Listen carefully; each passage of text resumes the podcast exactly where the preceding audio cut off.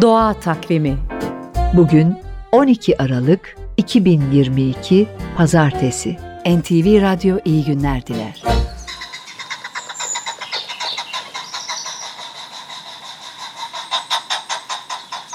Nesli tehlikede olan sülünlerden söz edelim bugün.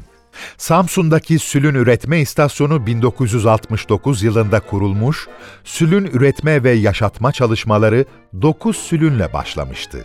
Bugüne kadar 340.441 sülünün doğduğu ve doğaya salındığı açıklandı. Sülün aşırı sıcağa dayanamaz ama yine de göç etmez. Önemli bir nedeni var. Sülün mecbur kalmadıkça uçmaz.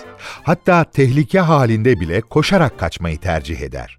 Uçmak zorunda kaldığında ise kısa mesafe uçar. Çünkü uçarken çok fazla enerji harcamak zorunda kalır. Bu yüzden yürümeyi, koşmayı tercih eder.